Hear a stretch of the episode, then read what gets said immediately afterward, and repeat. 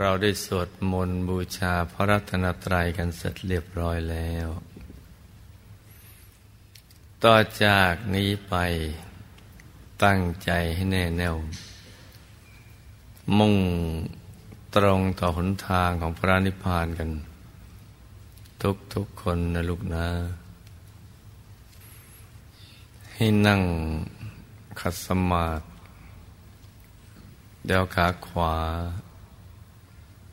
ทับขาซ้าย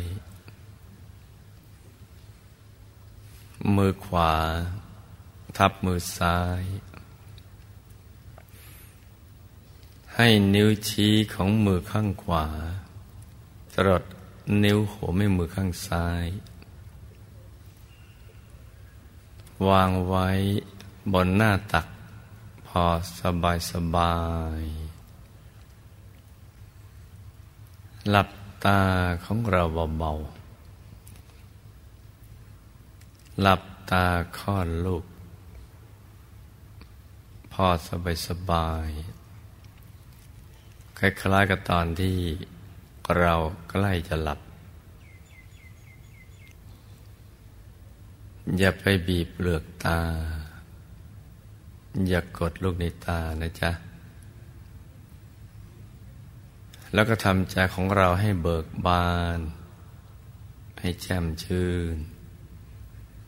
ให้สะอาดบริสุทธิ์ผ่องใส ไร้กังวลในทุกสิ่ง ไม่ว่าจะเป็นเรื่องอะไรก็ตาม ให้ปลดให้ปล่อยให้วาง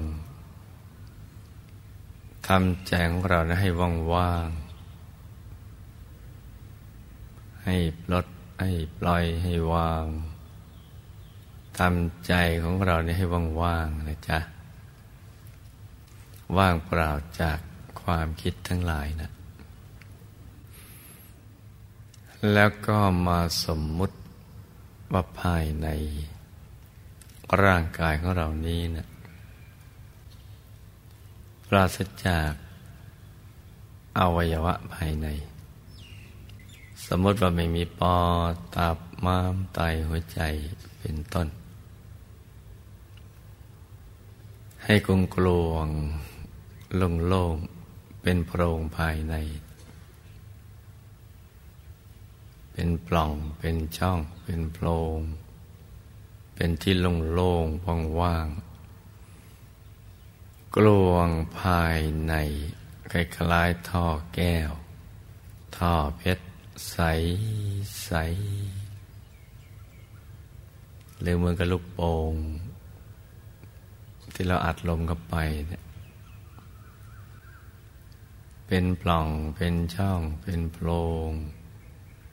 เป็นที่โล่งๆว่าง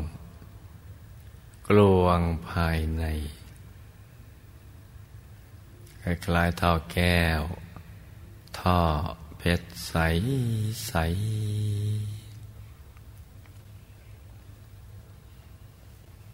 คราวนี้แล้วก็นำใจของเรานั่นแหละไม่หยุดนิ่งนิ่งไว้ที่ศูนย์กลางกาย ฐานที่เจ็ด ซึ่งอยู่ในกลางท้องของเรา ในระดับที่เหนือจากสะดือขึ้นมาสองนิ้วมือนะจ๊ะที่จำง่ายๆไปอยู่ในกลางท้องของเรานะจะสูงจากสะดือขึ้นมาสองนิ้วมือ โดยสมมติว่าเราหยิบเส้นได้ขึ้นมาสองเส้นนำมาขึงให้ตึง จากสะดือทะลุไปด้านหลังเส้นหนึ่ง จากด้านขวาทะลุไปด้านซ้ายเส้นหนึ่ง ให้เส้นได้ทั้งสองตัดกันเป็นกากบาท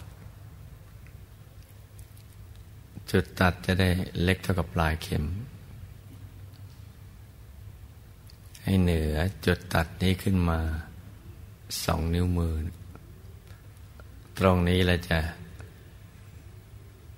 เรียกว่าศูนย์กลางกายฐานที่เจ็ด ซึ่งเราจะเห็นชัดต่อเมื่อใจหยุดนิ่งได้สนิทนะจ๊ะ เพราะฉะนั้นในแง่ของการปฏิบัติจริง ๆ เนี่ย เราก็เอาใจไว้ในกลางท้องเท่านั้นแหละ ประมาณนั้น ซึ่งบางทีมันอาจจะไม่ตรงกับฐานที่เจ็ด อาจจะคลาดเคลื่อนบ้าง แต่ก็อย่าไปกังวลใจกันนะจ๊ะ ว่าประมาณนั้นอยู่ในกลางท้อง แต่เราก็ต้องรู้จักว่าฐานที่เจ็ดอยู่ตรงไหนพระฐานที่เจ็ดนี้นะเป็นจุดเริ่มต้น ที่จะเดินทางไปสู่อายตนะนิพพาน เราว่าวัตถุประสงค์ของการมาเกิดเป็นมนุษย์ในแต่ละภพแต่ละชาติ เรามีวัตถุประสงค์หลักๆกก็คือทำพระนิพพานให้แจ้ง เพื่อจะสลัดตนให้พ้นจากกองทุกข์ให้พ้นจากทุกข์คือทำพระนิพพานให้แจ้ง อันนี้เป็นหลัก อย่างน้อยก็แสวงบุญสร้างบารมี เพื่อให้บารมีของเราเต็มเปี่ยม นี่คือวัตถุประสงค์ของชีวิต เราต้องจับหลักตรงนี้ให้ได้นะจ๊ะ แล้วก็ เราก็จะต้องทำความเข้าใจว่าพระนิพพานนั้นนะอยู่ภายในตัวของเรา ไม่ได้อยู่นอกตัว เพราะฉะนั้นเราก็ต้องเอาใจของเรานะกลับมาไว้ในตัว โดยมีจุดเริ่มต้นอยู่ที่ศูนย์กลางกายฐานที่เจ็ดตรงนี้ เราจะต้องเอาใจเนี่ยมาหยุดมันนิ่งอยู่ที่ตรงเนี้ยให้ได้ตลอดเวลาเลย ไม่ว่าเราจะมีภารกิจอะไรก็ตาม เพราะนี่คือวิชาชีวิต คือกรณียกิจกิจที่เราจะต้องทำหรือเป็นงานที่แท้จริงของเรา นอกนั้นเป็นงานแค่มีความสำคัญระดับรองลงมา คืองานที่เราจะต้องไปทำมาหากินทำมาค้าขาย เพื่อหาปัจจัยสี่มาหล่อเลี้ยงร่างกาย หล่อเลี้ยงสังขารหล่อเลี้ยงชีวิต มีชีวิตอยู่ก็เพื่อทำพระนิพพานให้แจ้ง แต่เราจะไปนิพพานได้นั้นนะจะต้องไปด้วย พระรัตนตรัยในตัวนะเราจะต้องเข้าถึงพระรัตนตรัยในตัวให้ได้ ถึงพุทธรัตนะ ถึงธรรมรัตนะ ถึงสังฆรัตนะสามอย่างนี้ภายในตัวของเรา นอกเหนือจากรัตนะภายนอก ภายในนี่แหละสำคัญ แต่ว่าเกื้อกูลกันระหว่างภายนอกกับภายใน เราจะต้องเข้าถึงพระรัตนตรัยในตัวให้ได้ พุทธรัตนะก็คือ ระแก้วใสๆรัตนะก็แปลว่าแก้ว หรือเป็นหินที่มีค่าใครได้ได้ มาครอบครองก็จะปลื้มใจ เหมือนเพชรนินจินดาอะไรต่าง ๆ เหล่านั้นเป็นต้น จะต้องเข้าถึงตรงนี้ ถึงพุทธรัตนะ คือท่านผู้รู้แจ้งเห็นแจ้งแทงตลอด ในสรรพสัตว์และสรรพสิ่งทั้งหลาย กายท่านจะใสเป็นแก้วเป็นเพชรเลยยิ่งกว่านั้น ประกอบไปด้วยลักษณะมหาบุรุษ ครบถ้วนทุกประการ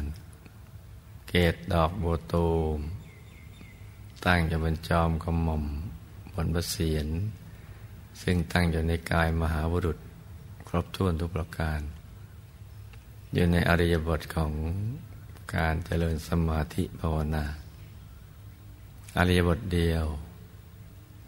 เพราะว่าไม่ต้องทำกิจเหมือนมนุษย์ ไม่มีปวดไม่มีเมื่อย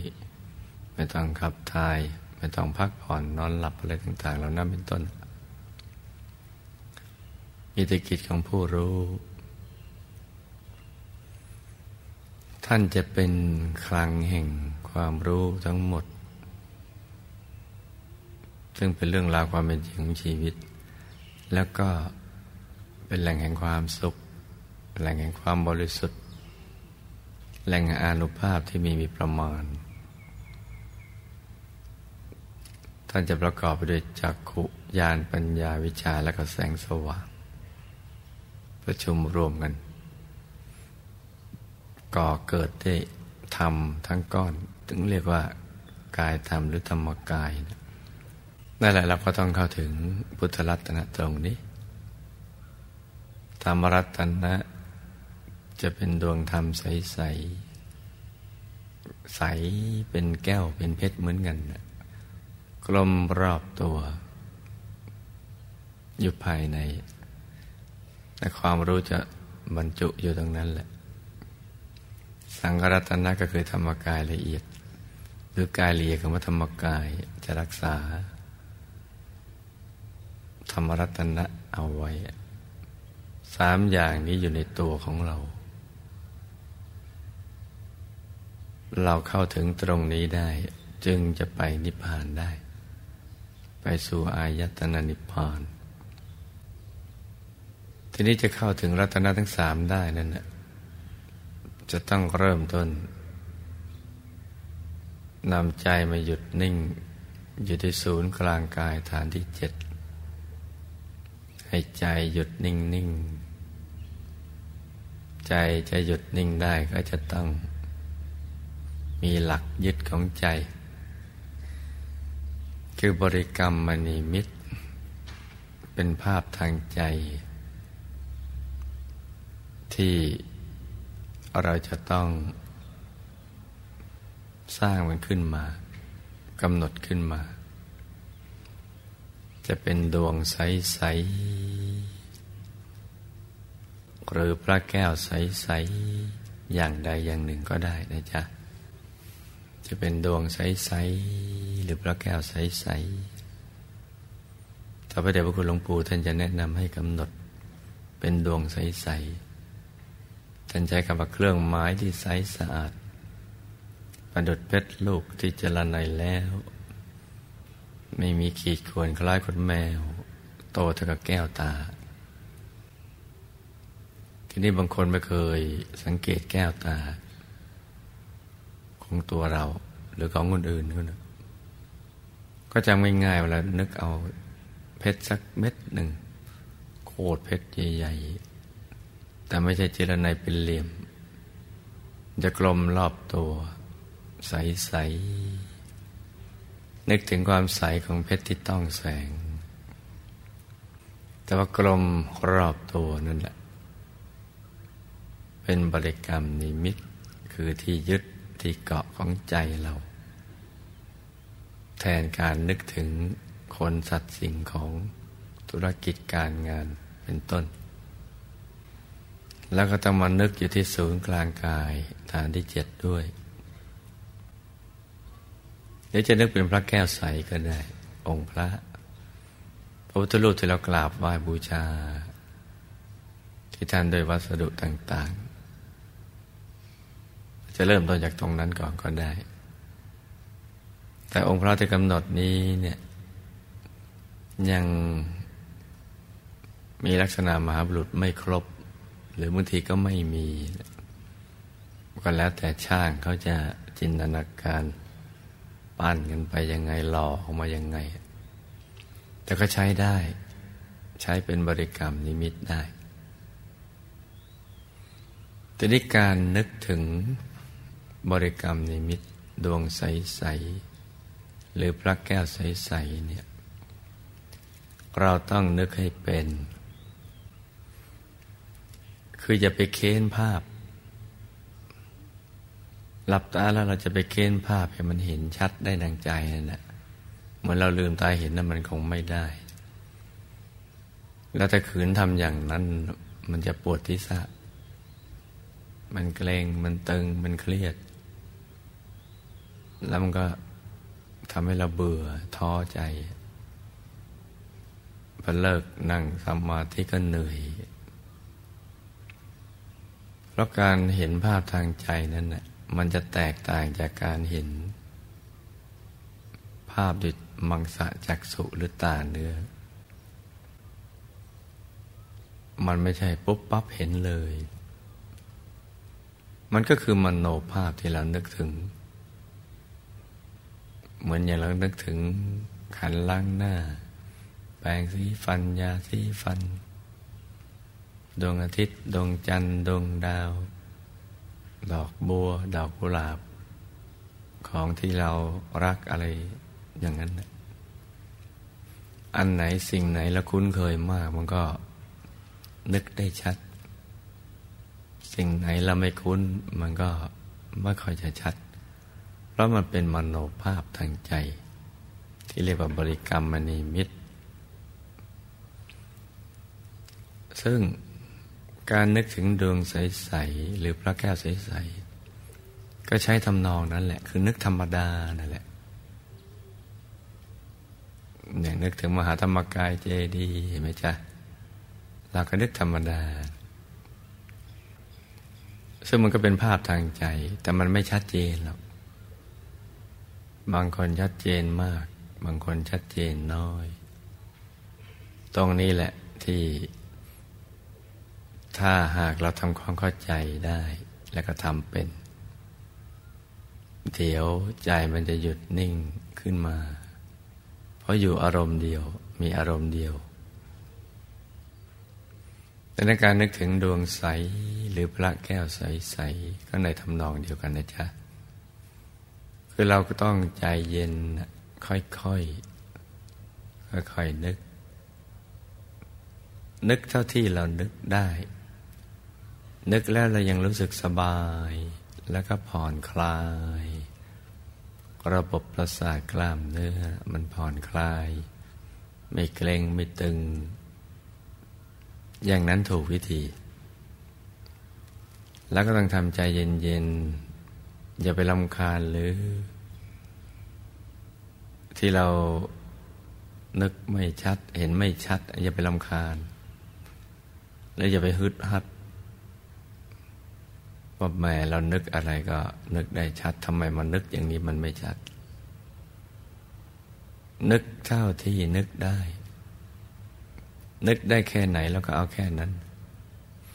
สมมติเรานึกถึงดวงนะกลมๆบางทีมันจะบูดบ้างเบี้ยวมึงจังมัน ให้มีภาพอยู่ในท้องก็แล้วกัน องค์พระบางกันบางทีก็เห็นตั้งแต่เสียนมึง แขนขามืออะไรก็ดูไป เพื่อต้องการให้ใจอยู่กับตัว แล้วกับประคอง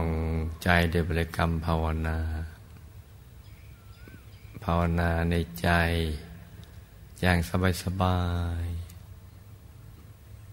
ภาวนาว่าสัมมาอรหัง สัมมาอรหัง สัมมาอรหัง จะภาวนากี่ครั้งก็ได้ จนกว่าใจเราไม่อยากจะภาวนานะอยากอยู่เฉยๆ นิ่งๆ ถ้าเกิดความรู้สึกอย่างนี้ เราก็ไม่ต้องหวนกลับมาภาวนาใหม่ เพราะฉะนั้นเราก็ต้องจับหลักให้ได้ว่า วัตถุประสงค์ของการทำอย่างนี้ ต้องการให้ใจเนี่ยมาอยู่กับตัว อยู่ในกลางท้อง อยู่ตรงบริเวณฐานที่เจ็ด เพื่อให้หยุดให้นิ่ง พออยู่นานๆจนกระทั่งมันหยุดมันนิ่งนิ่งนี่คือวัตถุประสงค์ของเรา จับหลักตรงนี้ให้ได้นะจ๊ะ เพราะฉะนั้นเนี่ยเราก็ฝึกใจให้หยุดให้นิ่ง เพราะหยุดเป็นตัวสำเร็จ ที่จะทำให้เราได้เข้าถึงพระรัตนตรัยในตัวแล้วไปสู่อายตนะนิพพาน หยุดใจเนี่ยเป็นตัวสำเร็จเลยพูดสั้นๆว่าหยุดเป็นตัวสำเร็จ หมายเอาหยุดใจ ดังนั้นเน่ะเราก็ค่อยๆประคองใจหยุดนิ่ง อย่ากดลูกในตาลงไปดูนะจ๊ะเพราะตาเนื้อมันเห็นไม่ได้แล้วจะเกิดเรากดลงไปแล้วมันตึงก็รีบลืมตา แล้วก็ผ่อนคลายกล้ามเนื้อ ผ่อนคลายร่างกายจิตใจพอรู้สึกสบายก็เริ่มต้นกันใหม่นะหยุดใจนิ่ง ๆ หรือเราจะวางใจนิ่งเฉยๆ โดยไม่นึกภาพดวงแก้วหรือองค์พระก็ยังได้ แต่เรามั่นใจว่าเรามันเวลาทำอย่างนี้แล้วใจไม่ฟุง้ง รู้สึกสงบดี ก็ให้ทำอย่างนี้นะลูกนะ ก็หยุดนิ่งเฉยๆทำความรู้สึกว่าใจอยู่ในกลางท้อง แล้วก็ภาวนาสัมมาอรหังเรื่อยไปเลย อย่างสบายสบาย อย่าทิ้งคำนี้นะลูกนะ ให้มีสติกับสบายเนี่ยควบคู่กันไป อย่างสม่ำเสมอ สติสบาย นิ่ง ๆ ค่อย ๆ ฝึกไปเรื่อย ๆ มีความมืดให้ดู ก็จงอยู่กับความมืดนั้น ด้วยใจที่เบิกบานแช่มชื่น ไม่ทุกข์ใจ มีแสงสว่างให้ดูก็อย่าไปตื่นเต้น ก็ดูไปเรื่อย ๆ มีอะไรให้ดูเราก็ดูไป ตรงนี้ต้องจำนะลุงนะ ดูไปเรื่อย ๆ อย่างสบายๆ โดยไม่ต้องคิดอะไรทั้งสิ้น ไม่ต้องคิดว่า เอ๊ะ มันทำไมเป็นอย่างนั้นทำไมเป็นอย่างนี้ มันถูกหรือว่ามันผิด เราคิดไปเองแล้วมันเกิดขึ้นจริงอะไรต่าง ๆ เหล่านี้เป็นต้น ให้นั่งแบบเด็ก ๆ ที่อินโนเซนต์คือไม่มีความคิดอะไรมากมายทำเฉย ๆ นิ่ง ๆ เพราะวัตถุประสงค์เราต้องการให้ใจหยุดนิ่ง อยู่ที่ศูนย์กลางกายฐานที่เจ็ดหรือกลางท้องของเราเนื้อสะดือขึ้นมาสองนิ้วมือ อย่างสบาย นี่คือวัตถุประสงค์แล้วทีนี้พอเราภาวนาไปฝึกใจไปเรื่อยๆ มันอาจจะมีปรากฏการณ์อะไรต่างๆเกิดขึ้น กับร่างกายของเรานะ คือ ตัวมันจะพองมั่งกับตัวขยายบ้าง ตัวยืดสูงขึ้นไปมั่งขยายออกไปทางกว้างมั่งหรือตัวยุบลงไปมั่งตัวโยกมั่งตัวโครงมั่งตัวเบาบ้างตัวลอยบ้างหรือหล่นลงไป เหมือนตกจากที่สูงลงไปมั่งหรืออะไรที่มันนอกเหนือจากนี้นะให้ทำเฉยๆทุกๆประสบการณ์นะจ๊ะ ให้ทำเฉยๆทำใจหลวมหลวมเหมือนสวมเสื้อผ้าหลวมหลวมให้ผ่อนคลายแล้วก็ทำใจสบายๆ นิ่ง ๆ เฉย ๆ อย่างนี้เรื่อยไปเลย มีอะไรเกิดขึ้นแล้วก็ดูไป ถ้าสมมุติเราทำถูกวิธีเนี่ย ตัวมันจะไม่ทึบ ไม่แคบ ไม่อึดอัด มันจะโล่ง มันจะโปร่ง มันจะเบา มันจะสบายสบายอย่างที่เราไม่เคยเป็นมาก่อน บางทีรู้สึกตัวหาย หรือหายเป็นบางส่วน มือหายเท้าหาย อะไรต่าง ๆ เหล่านี้ ก็ให้เฉยๆนะลูกนะเฉยๆอย่าลืมตา อย่าขยับตัว แล้วก็ไม่ต้องกลัวอะไรทำเฉยเฉยเฉยทุกประสบการณ์นิ่งๆแล้วถ้ามันวูบลงไปก็ บางคนอาจจะหวาดเสียว แต่บางคนก็ไม่หวาดเสียว ถ้าลงอย่างนุ่มนวลเคลื่อนไปอย่างนุ่มนวลแต่ถ้าพลวดพลาดก็อาจจะสะดุ้งมันก็ช่างมัน มันหวาดเสียวก็ อย่าหวาดเสียวนาน แต่เขายืนยันว่าไม่มีอันตรายอะไร จะมีแต่สิ่งดี ๆ เกิดขึ้นกับเราจำเอาไว้ว่า หยุด เป็นตัวสำเร็จ เราต้องวางเฉยเป็นอุเบกขาในทุกๆประสบการณ์ที่เกิดขึ้น ดังกล่าวหรือนอกเหนือจากนั้น หยุดกันนิ่งอย่างเดียวเฉยๆ มีความมืดให้ดู แล้วก็ดูไป ดูไปเรื่อย ๆ อย่างสบายๆ โดยไม่ต้องคิดอะไรทั้งสิ้น มีแสงสว่างให้ดูแล้วก็ดูไป มีดวงธรรมให้ดู เป็นดวงกลมๆใสๆแล้วก็ดูไป มีกายให้ดูก็ดูไป มีองค์พระไอ้ดูเราก็ดูไป ดูไปโดยปราศจากความคิด ก็ทำจิตให้สงบนิ่งๆเฉยๆอย่างนี้แค่นี้เท่านั้นแหละทำอย่างนี้นะลูกนะ เดี๋ยวเราจะอัศจรรย์ใจกับสิ่งที่ เราทำอย่างนี้ เช้านี้อากาศกำลังสดชื่น เป็นใจให้ลูกทุกคนผู้มีบุญ ที่จะเข้าถึงพระรัตนตรัยในตัว ก็ขอให้ประคองใจ ให้หยุดให้นิ่งตามที่ได้แนะนำมาดังกล่าว อย่างสบายๆนะลูกนะ เดี๋ยวจะสมหวังดังใจ อย่างที่เรานึกไม่ถึงทีเดียว ต่างคนต่างนั่งกันไปเงียบๆนะลูกนะ